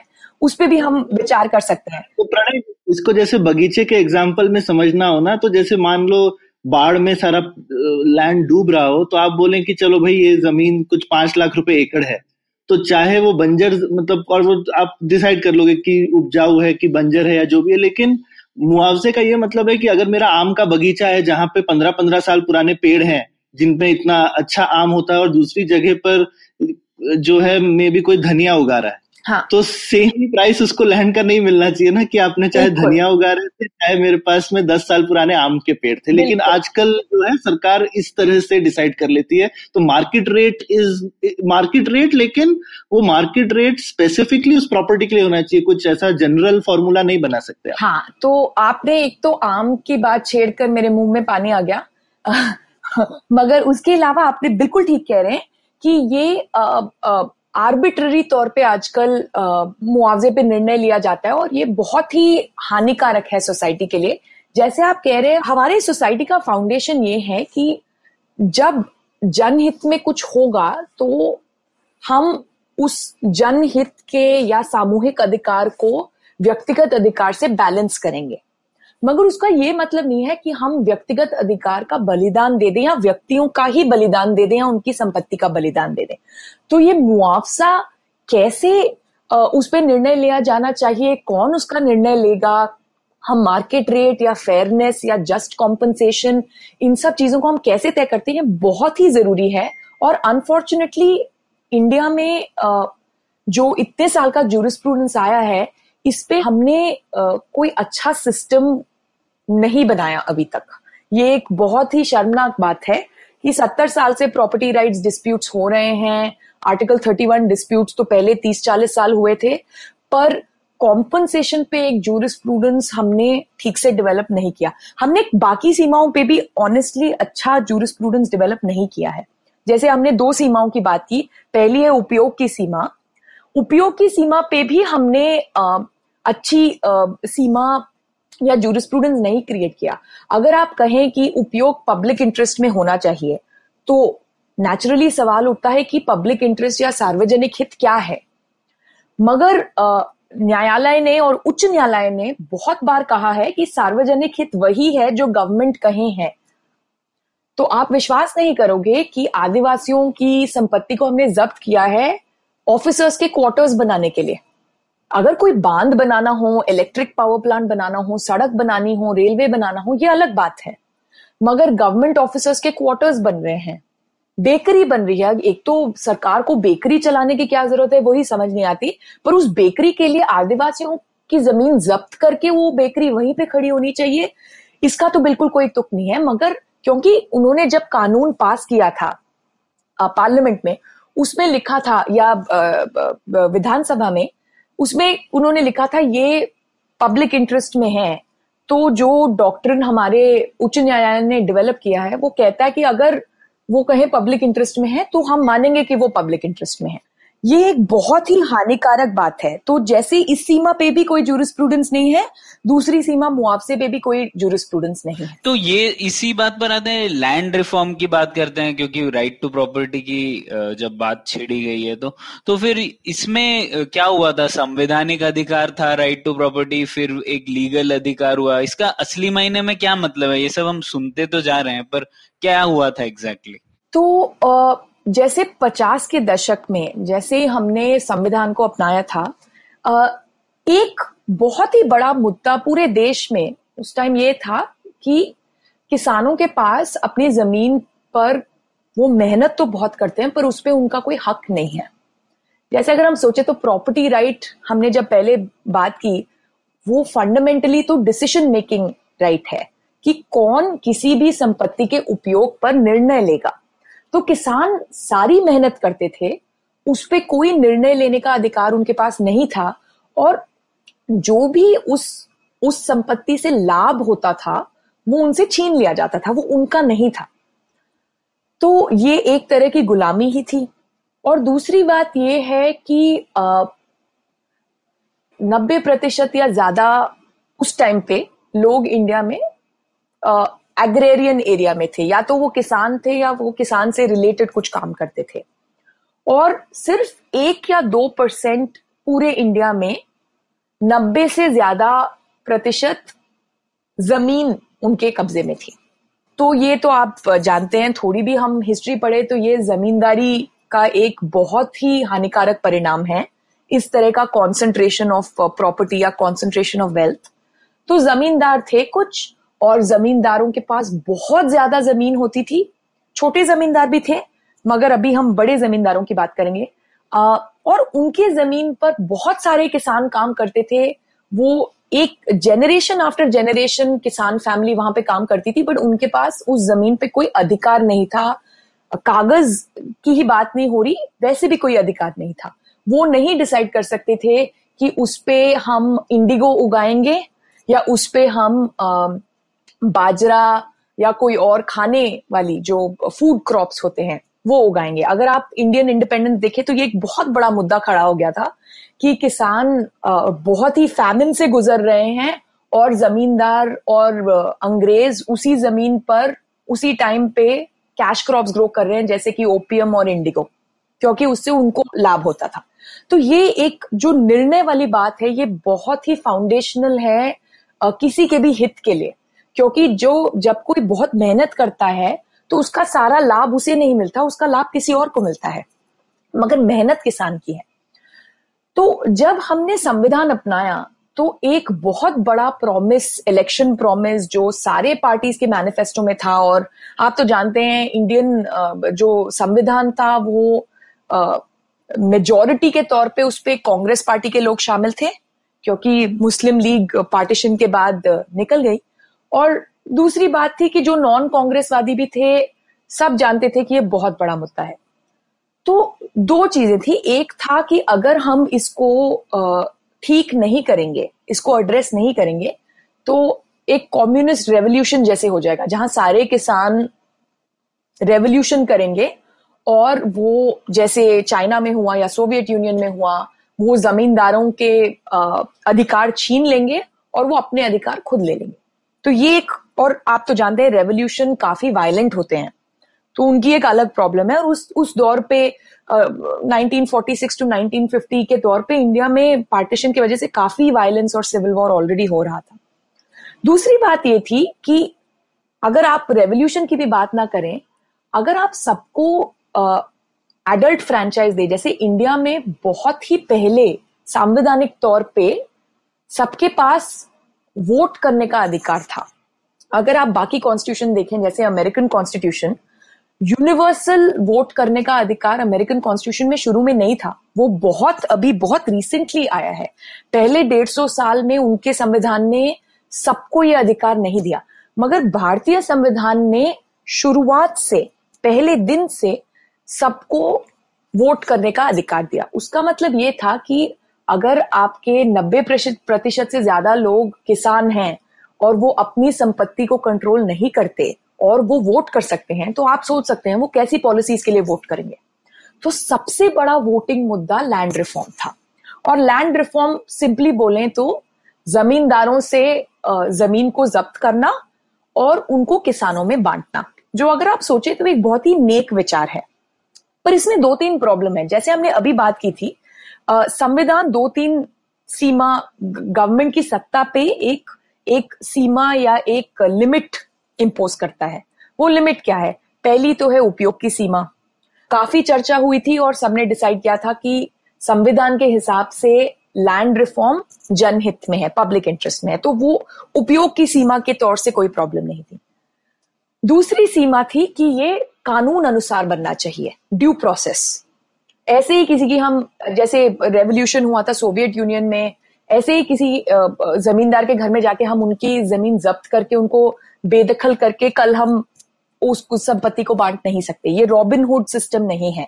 ये ड्यू प्रोसेस का सिस्टम है। वो है दूसरी सीमा। तीसरी सीमा, जो बहुत कॉन्ट्रोवर्शियल थी, वो थी मुआवजे की सीमा। तो अगर आप मुआवजे के बारे में सोचें तो अगर आप सच में एक बहुत ही हिस्टोरिकल प्रॉब्लम को ठीक करना चाहते हैं उसका मतलब यह है कि जमींदारों से ज़मीन जब्त करना। मगर अगर आप उनको उसका पूरा मुआवजा दे देंगे तो वो तो उसका कोई पॉइंट ही नहीं हुआ ना। कोई फ़ायदा ही कोई नहीं फ़ायदा ही नहीं हुआ। हाँ, हाँ. तो ये एक बहुत ही बड़ा चर्चा का विषय हो गया कि हम इनको अगर जस्ट कॉम्पनसेशन या पूरा मुआवजा देंगे तो जमींदारी सिस्टम को हम तोड़ने का कोई फ़ायदा ही नहीं है वो एक्चुअली टूटेगा ही नहीं। बस लैंड हमने ट्रांसफ़र की है, मगर बाकी सब तो सोसाइटी में वैसे का वैसा था, इस नए पैसे के साथ वो वो लैंड वापस भी ले सकते हैं, ज़मीन वापस खरीद सकते हैं। पहली प्रॉब्लम थी वो। दूसरी प्रॉब्लम थी कि भारतीय सरकार के पास मुआवजा देने के लिए पैसे नहीं थे। ये एक बहुत ही नई कंट्री थी ट्रेजरी में कोई भी पैसा नहीं था, उन्होंने रेवेन्यू तब उतना रेज ही नहीं किया था। टैक्स पेयर्स बहुत छोटे परसेंटेज थे पूरे इकोनॉमी में। और सारे वोटर्स टैक्स नहीं देते थे तो जो भारतीय सरकार की ट्रेजरी थी, वो ऑलमोस्ट बैंक थी उस समय। तो अगर वो मुआवजा देने को तैयार भी होते कि नहीं, कोई बात नहीं, हम पूरा मुआवजा दे के इस बहुत पुरानी सदी के गलती को हम सुधारेंगे, तब भी उनके पास रिसोर्सेज नहीं थे देने के लिए। तो इसके वजह से बहुत ही सारा प्रॉब्लम शुरू हो गया कि पार्लियामेंट और विधानसभा ने काफ़ी सारे कानून लिखे जहाँ पे उन्होंने पूरा मुआवजा नहीं दिया या पूरा मुआवजा देने की आ, का कानून नहीं बनाया। और जैसे ही वो कानून लागू हुआ सारे जमींदारों ने उसको कोर्ट में चैलेंज किया कि ये हमारे निजी प्रॉपर्टी अधिकार को वायलेट करता है। और कोर्ट ने कहा कि ये सच में वायलेट करता है। एक्चुअली को इसमें थोड़े और नुआंसेस भी थे जैसे कि कुछ कानून थे, जैसे बिहार का कानून था, उसमें छोटे जमींदारों को जिनके पास कम ज़मीन थी, उसको बड़े जमींदारों के कंपैरिजन में 20 गुना ज़्यादा मुआवजा दिया। तो वो एक बहुत बड़ा प्रॉब्लम हो गया, क्योंकि आर्टिकल 14 हमारे कॉन्स्टिट्यूशन में ये कहता है कि सबका अधिकार है कि सब समान है, सब इक्वली ट्रीट करेंगे। सरकार सबको समान मानेगी। मगर ये तो सरकार सबको समान नहीं मान रही। तो आर्टिकल 14 का भी उल्लंघन हो गया। तो इसके वजह से काफ़ी सारा लैंड रिफॉर्म कानून नलिफाई हो गया, क्योंकि कोर्ट्स ने कहा, ये तो नया संविधान है, आपके लिखे हुए संविधान के प्रिंसिपल्स को ये सारे कानून वायलेट कर रहे हैं। तो इसके वजह से दो तीन चॉइसेस थे। एक तो कि लैंड रिफॉर्म का पॉलिसी छोड़ दे, क्योंकि अब संविधान नहीं अलाउ करता और हमने बहुत सोच के संविधान बनाया है तो हम पॉलिसी को छोड़ देते हैं। अब जैसे हमने अभी बात की, वो तो पॉसिबल नहीं है क्योंकि 90 प्रतिशत से आपके ज़्यादा वोटर्स और समाज में लोग किसान हैं जिनको इस कानून से बहुत लाभ होगा। दूसरा था कि हम ये संविधान को छोड़ देते हैं। जो जमींदारी को तोड़ना, उस सिस्टम को खत्म करना बहुत ज़रूरी है। संविधान उसके बीच में आ रहा है तो संविधान को हम त्याग देते हैं। ये आप आज तो बिलीव करना मुश्किल है, मगर उस जमाने में ये एक बहुत ही पॉपुलर सेंटिमेंट या विचार था कि ये संविधान अंग्रेज़ों का कोई आर्टिफैक्ट छोड़ के चले गए हैं। ये इंडियन स्थिति के लिए बिल्कुल ठीक नहीं है और हमें संविधान त्याग देना चाहिए। और तीसरा उपाय ये था कि संविधान को नहीं त्यागेंगे। हम ये जो निजी संपत्ति का अधिकार है, उसको थोड़ा सा तोड़ मरोड़ के ऐसे बना देते हैं कि लैंड रिफॉर्म उसमें अलाउ हो जाए। तो लैंड रिफॉर्म के लिए, उसके बाद सोशलिज्म के बाकी एजेंडा जैसे नेशनलाइजेशन वगैरह, जिसमें प्रॉपर्टी जब्त करने की ज़रूरत होती है, ऐसे पचास साठ और सत्तर के दशक में बहुत बार आर्टिकल थर्टी वन को अमेंड किया गया, माने बदला गया। कॉन्स्टिट्यूशन को जाके बदला गया, ताकि वो ऐसे निजी संपत्ति को हड़प सके और निजी संपत्ति को नियमानुसार हड़पना एक बात होती है, मगर आप नियम ही बदल देंगे तो हर चीज़ नियमानुसार बन सकती है। तो उन्होंने गवर्नमेंट ने या सरकार ने ऐसे इस प्रॉब्लम को सॉल्व किया। तो लैंड रिफॉर्म बहुत पुरानी बात है, मगर उसके वजह से आज हमारे पास एक स्ट्रॉन्ग निजी संपत्ति का अधिकार नहीं है, क्योंकि उस अधिकार को धीरे धीरे कुरेद कुरेद के उसको मिटा दिया गया है। तो श्रुति ये तो थोड़ा सा लेकिन शॉर्ट टर्म थिंकिंग हो गई उस जमाने में तो ये तो सुनने में तो मतलब बात ठीक है कि उस समय नब्बे प्रतिशत लोगों को लगा कि हम दस परसेंट लोगों का प्रॉपर्टी हमें मिल सकती है तो सब चाहते थे। लेकिन फाइनली राइट टू प्रॉपर्टी नहीं है तो उन नब्बे परसेंट की प्रॉपर्टी भी तो खतरे में है किसी दिन। बिल्कुल और बिल्कुल आप बहुत सही कह रहे हैं। तो क्योंकि अगर राइट टू प्रॉपर्टी इतना फंडामेंटल है, जैसे हम बगीचे के एग्ज़ाम्पल दे रहे थे, अगर किसी को भरोसा नहीं हो कि ये प्रॉपर्टी अगर मेरी है तो मेरी ही रहेगी। तो अगर वो भरोसा नहीं है तो जैसे कोई आदमी आम का पेड़ क्यों लगाएगा कि क्या मालूम पाँच साल किसने देखे आप हमेशा उसमें शॉर्ट टर्म चीज़ें करेंगे। आप कभी भी लंबे इन्वेस्टमेंट नहीं करेंगे, कोई लॉन्ग टर्म चीज़ नहीं करेंगे, या कम्युनिटी तो बिल्कुल ही नहीं करेगी, क्योंकि सामूहिक संपत्ति तो कभी भी सरकार ले सकती है। तो इसीलिए हम आजकल देखते भी हैं, गाँव वगैरह में पेड़ वेड़ कटते ही जा रहे हैं, क्योंकि सब लोगों को लगता है कि अब सरकार देख ले, हम क्यों देखें? हमें क्या ज़रूरत है कुछ भी देखने की? तो ये एक तो इसका कोई और तरीका नहीं था उस समय मतलब वो जमींदारी का मुद्दा भी काफ़ी वैलिड मुद्दा ही था। अगर एक मॉरिटेरियम टाइप लगा दिया होता राइट टू प्रॉपर्टी हटाने की जगह एक तरीके से बोल दिया होता कि भाई, पाँच साल के लिए राइट टू प्रॉपर्टी वैलिड नहीं है, लेकिन उसके बाद से होगी। हाँ उन्होंने ऐसी काफ़ी कोशिशें की थी, पर मगर आप जानते हैं, अगर आप किसी भी इंसान को सत्ता दें तो वो उस सत्ता को क्यों वापस करेंगे? या उसको वो क्यों कम करेंगे? तो ये तो हमारी, ये प्रॉपर्टी राइट्स की ही प्रॉब्लम नहीं है, ये हर चीज़ की प्रॉब्लम है। अगर हम सरकार को किसी भी क्षेत्र में ज़्यादा सत्ता या अथॉरिटी दें और हम सीमा बदल दें तो वो सीमा फैलती ही रहेगी, वो कभी वापस नहीं जाती। तो आप प्रॉपर्टी राइट्स नहीं आप फ्री स्पीच देखिए आप हर एक व्यक्तिगत या फंडामेंटल अधिकार के उदाहरण देखिए इसमें सरकार की सीमा मिटती ही गई और सरकार का क्षेत्र फैलता ही गया। तो ये प्रॉपर्टी राइट्स की बात नहीं है ये एक बहुत ही बेसिक इश्यू है कि जिसके पास सत्ता है जिसके पास पावर है वो उसको अपने आप से नहीं त्यागेंगे। तो उसको त्यागने के लिए आ, या तो वोटर्स या लोगों से एक जागरूकता आनी चाहिए और लोगों को डिमांड करना चाहिए कि ये सही नहीं है। जैसे इमरजेंसी के बाद हुआ था आप सोच सकते हैं। इमरजेंसी के टाइम गवर्नमेंट ने अपनी सारी सीमाएँ पार कर दी। उसके बाद कोई सीमा ही नहीं बची थी। किसी को भी बिना कोई नियमानुसार जेल में डाल दिया गया। सबकी स्वतंत्रता पे बहुत आ, बहुत रोक आ गई चाहे वो कुछ बोल सकते हैं वो कुछ कर सकते हैं, वो अपना बिज़नेस चला सकते हैं, वो अपना धर्म मान सकते हैं, वो अपने बच्चे पैदा कर सकते हैं। एक बहुत बड़ा फोर्स स्टेरिलाइजेशन प्रोग्राम भी हुआ था। तो आप फंडामेंटल राइट्स की बात कर रहे हैं इमरजेंसी के टाइम पे आप अपने शरीर के भी मालिक नहीं थे। आपको फोर्स किया गया कि आप अपने शरीर के कुछ मूल्य या लाभ को त्यागें, क्योंकि कंट्री पॉपुलेशन कंट्रोल चाहती थी। तो उस समय इमरजेंसी जब खत्म हुई तो उसमें एक बहुत बड़ी ऑपोजिशन आई और लोगों ने एक, लोगों के अंदर एक जागरूकता पैदा हुई कि नहीं, ये सरकार की सही सीमा नहीं है। हमें इस सीमा को रीसेट करना चाहिए। हमें उस सीमा को वापस लाना है कि जो भी सत्ता में है, वो ऐसे कुछ भी नहीं कर सकते। वो जो भी करे, एक नियमानुसार करें और वो नियम पहले तय हों, ऐसे रोज रोज नए नियम ना बनाए जाए। तो उस टाइम एक जागरूकता आई थी। मगर निजी संपत्ति के लिए ऐसी जागरूकता कभी नहीं आई। तो अभी मैं आपको बताती हूँ आज की स्थिति क्या है निजी संपत्ति के लिए।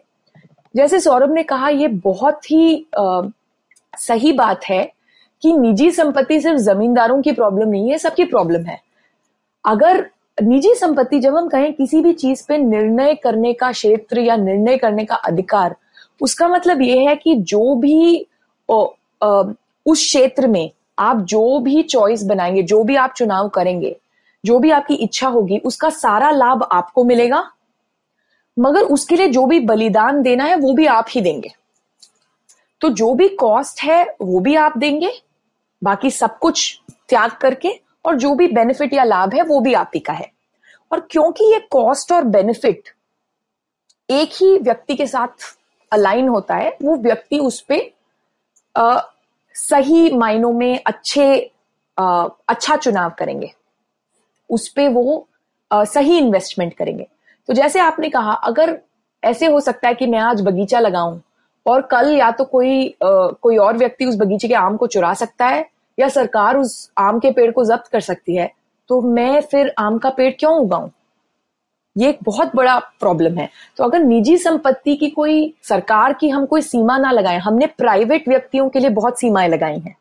तो आज के, आज की तारीख पे कोई ऐसे आपके आम के बगीचे से आम चुरा ले तो वो नियमानुसार गलत है। मगर सरकार के लिए हमने नियम, हम बस तोड़ते गए और सरकार उन नियमों को तोड़ती गई। तो ये एक बहुत बड़ा प्रॉब्लम है। तो इसके वजह से जैसे हम कहते हैं, जब निजी अधिकार नहीं होता, हम इकोनॉमिक्स पे कहते हैं, ये इंसेंटिव कंपैटिबिलिटी चली जाती है।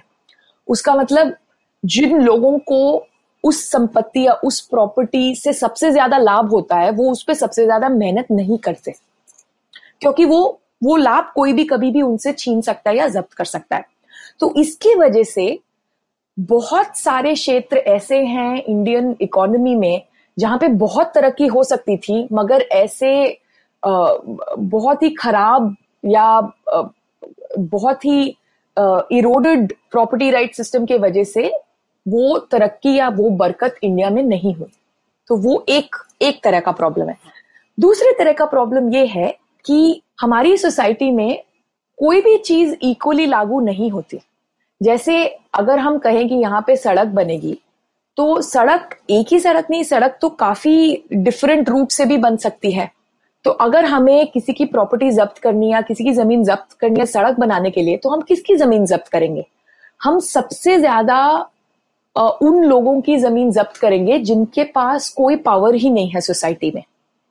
एक उदाहरण है आदिवासी। एक उदाहरण है पिछड़ी जाति के लोग। एक उदाहरण है वो जो गरीब हैं, जिनके पास कोर्ट में जाके लड़ने की क्षमता नहीं है या उसके पैसे नहीं है।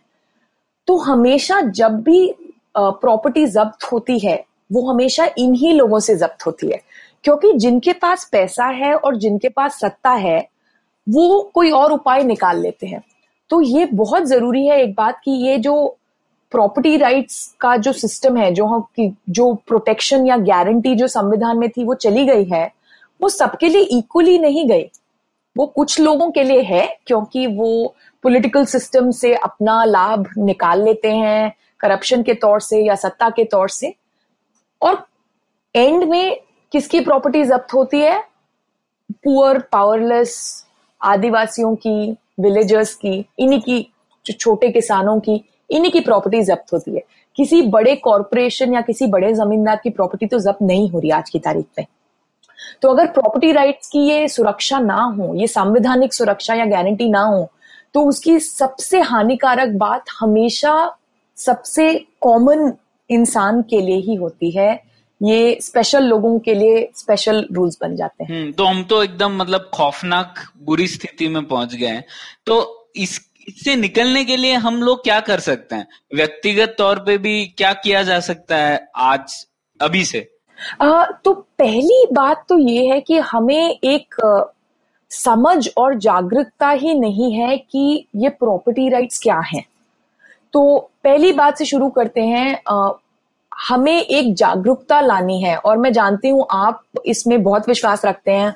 आप दोनों काफ़ी लिखते हैं आप दोनों बहुत चर्चा करते हैं आप लेक्चर्स देते हैं आप ये पुलियाबाजी पॉडकास्ट बनाते हैं इतना अपना समय देकर ताकि लोगों को इन चीज़ों के बारे में अवेयरनेस क्रिएट हो जागरूकता क्रिएट हो।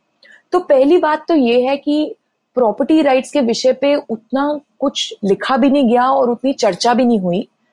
और इसके बारे में काफ़ी लोग इग्नोरेंट है। उन्हें पता ही नहीं है कि उनका ऐसा एक अधिकार होता भी था और उस अधिकार को छीन लिया गया है और उस अधिकार को उन्हें वापस लाना चाहिए। तो ये एक बहुत इंपॉर्टेंट और ज़रूरी बात है कि हमें जागरूकता की ज़रूरत है। और आर्टिकल 31 जब से हमारे संविधान से डिलीट हुआ है, आज जो संविधान पढ़ते हैं वो उस उस अधिकार को पढ़ते ही नहीं है। क्योंकि तो वो तो अब है ही नहीं। तो वो एक बहुत बड़ी बात है। ये एक संवैधानिक स्थिति है तो इसमें संविधान में ही बदलाव लाना है। तो ये एक बहुत ज़रूरी बात है। तो एक एक है कि कॉन्स्टिट्यूशनल अमेंडमेंट के तौर पे हम कहें कि जैसे उन्नीस सौ पचास में संविधान ने जो गारंटी या सुरक्षा दी थी, वो हम वापस ले आए। दूसरी बात यह है कि चाहे हम संविधान के लेवल पे कुछ ना कर सके, मगर हम कानून के लेवल पे जागरूकता ला सकते हैं। जैसे लैंड एक्विजिशन एक्ट जिसे ज़मीन, ये सिर्फ़ ज़मीन को जब्त करने की इजाज़त देता है, ये बाकी प्रॉपर्टी और संपत्ति के बारे में नहीं है। ये लैंड एक्विजिशन एक्ट एक बहुत पुराना एक्ट था 1894 का एक्ट था। उसको अभी फिर से बनाया गया है दो तीन साल पहले। और जो नया लैंड एक्विजिशन एक्ट है, हम उस कानून के लेवल पे हम कुछ बदलाव ला सकते हैं।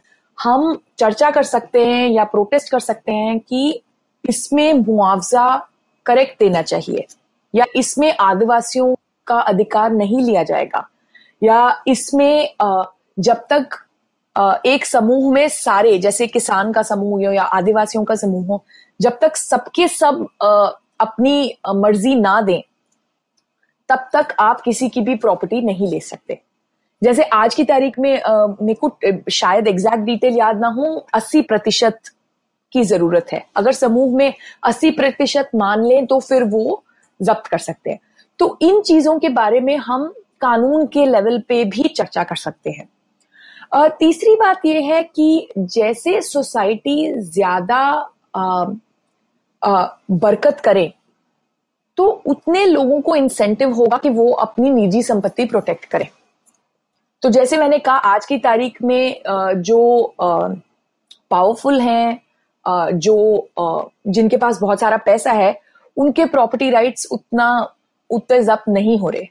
तो एक और उपाय है कि अगर सोसाइटी में सभी काफ़ी बरकत कर लें सबके पास पैसा हो तो उस सोसाइटी में उनके पास ऐसे आ, जब उनके अधिकार ले लिए जाएँ उसको आ, लड़ने की उनकी क्षमता बढ़ेगी।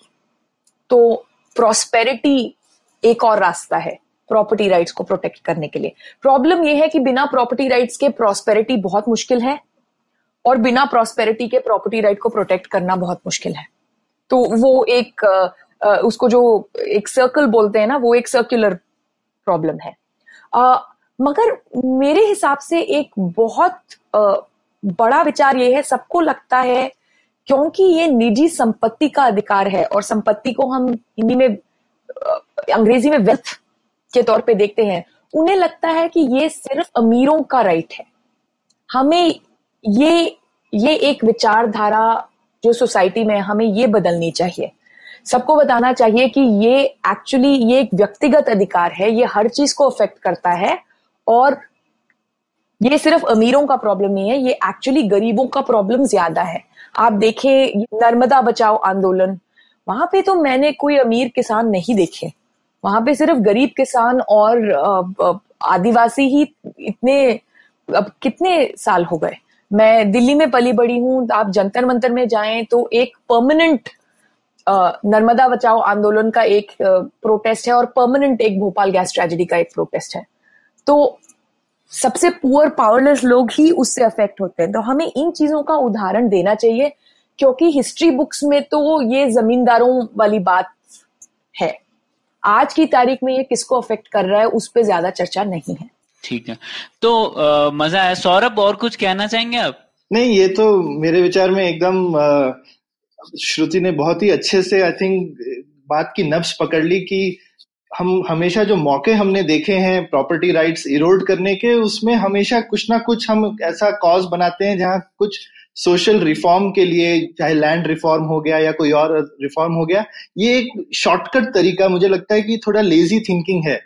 मेरे विचार में हमको थोड़ी ज़्यादा मेहनत करनी पड़े, लेकिन काम ठीक से करना चाहिए और प्रॉपर्टी राइट्स को ताक में रख के हमने हमेशा अपने प्रॉब्लम्स को जो सॉल्व किया है, उसका हमें बड़ा खामियाजा भुगतना पड़ा है। तो ये अगर हम एक रीसेट करें और आगे से बोलें कि नहीं, हम लेजी थिंकिंग नहीं करेंगे और मुश्किल तरीके हो सकते हैं, लेकिन हम सही तरह से काम करें हाँ बिल्कुल। और हमेशा हमारे सार्वजनिक हित के नाम पे ये सब हो रहा है। मगर आप सोचे तो ये सब, जैसे हम अंग्रेज़ी में कहते हैं पॉलिटिकल एक्सपीडियंसी तो उस टाइम का जो भी राजनीतिक लाभ या मुनाफा है, जो शॉर्ट टर्म मुनाफा है, उसके पीछे भागना और जो भी लॉन्ग टर्म लाभ है, जो सबको मिलेगा उसको हम त्याग देते हैं।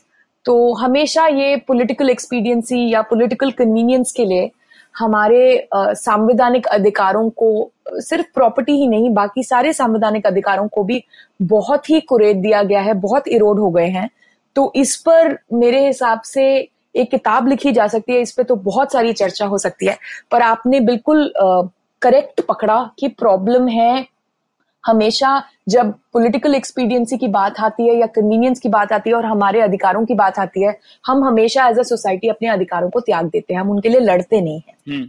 जब किताबों की बात आई है श्रुति तो हमारे लिसनर्स को कोई किताब रेकमेंड करेंगे अब इस प्रॉपर्टी राइट्स और भारत के प्रॉपर्टी राइट सिस्टम को थोड़ा बेहतर जानने के लिए?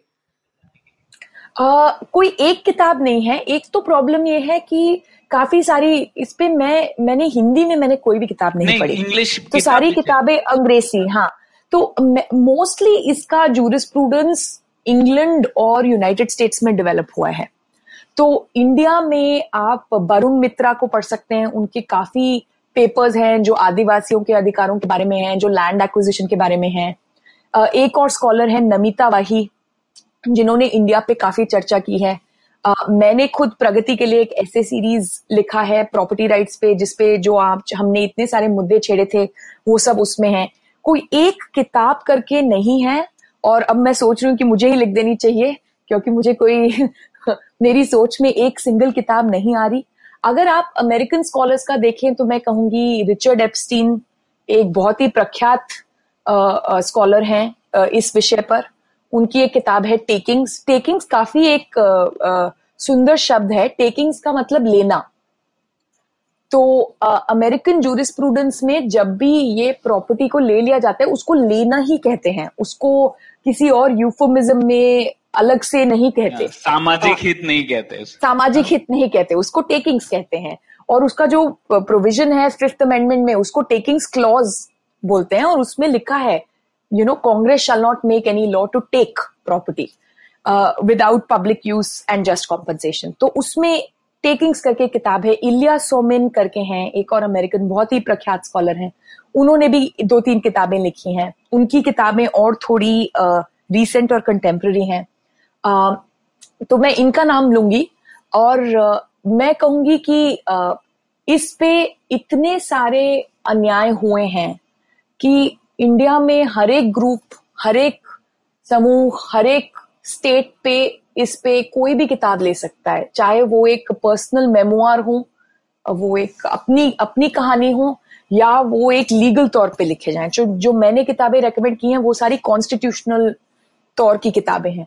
मगर इस पे बहुत सारी किताबें ऐसे भी हो सकती हैं, जैसे खोसला का घोसला का हमने उदाहरण दिया, जो संवैधानिक चर्चा नहीं कर रही। जो किसी की एक पर्सनल स्टोरी बता रही है।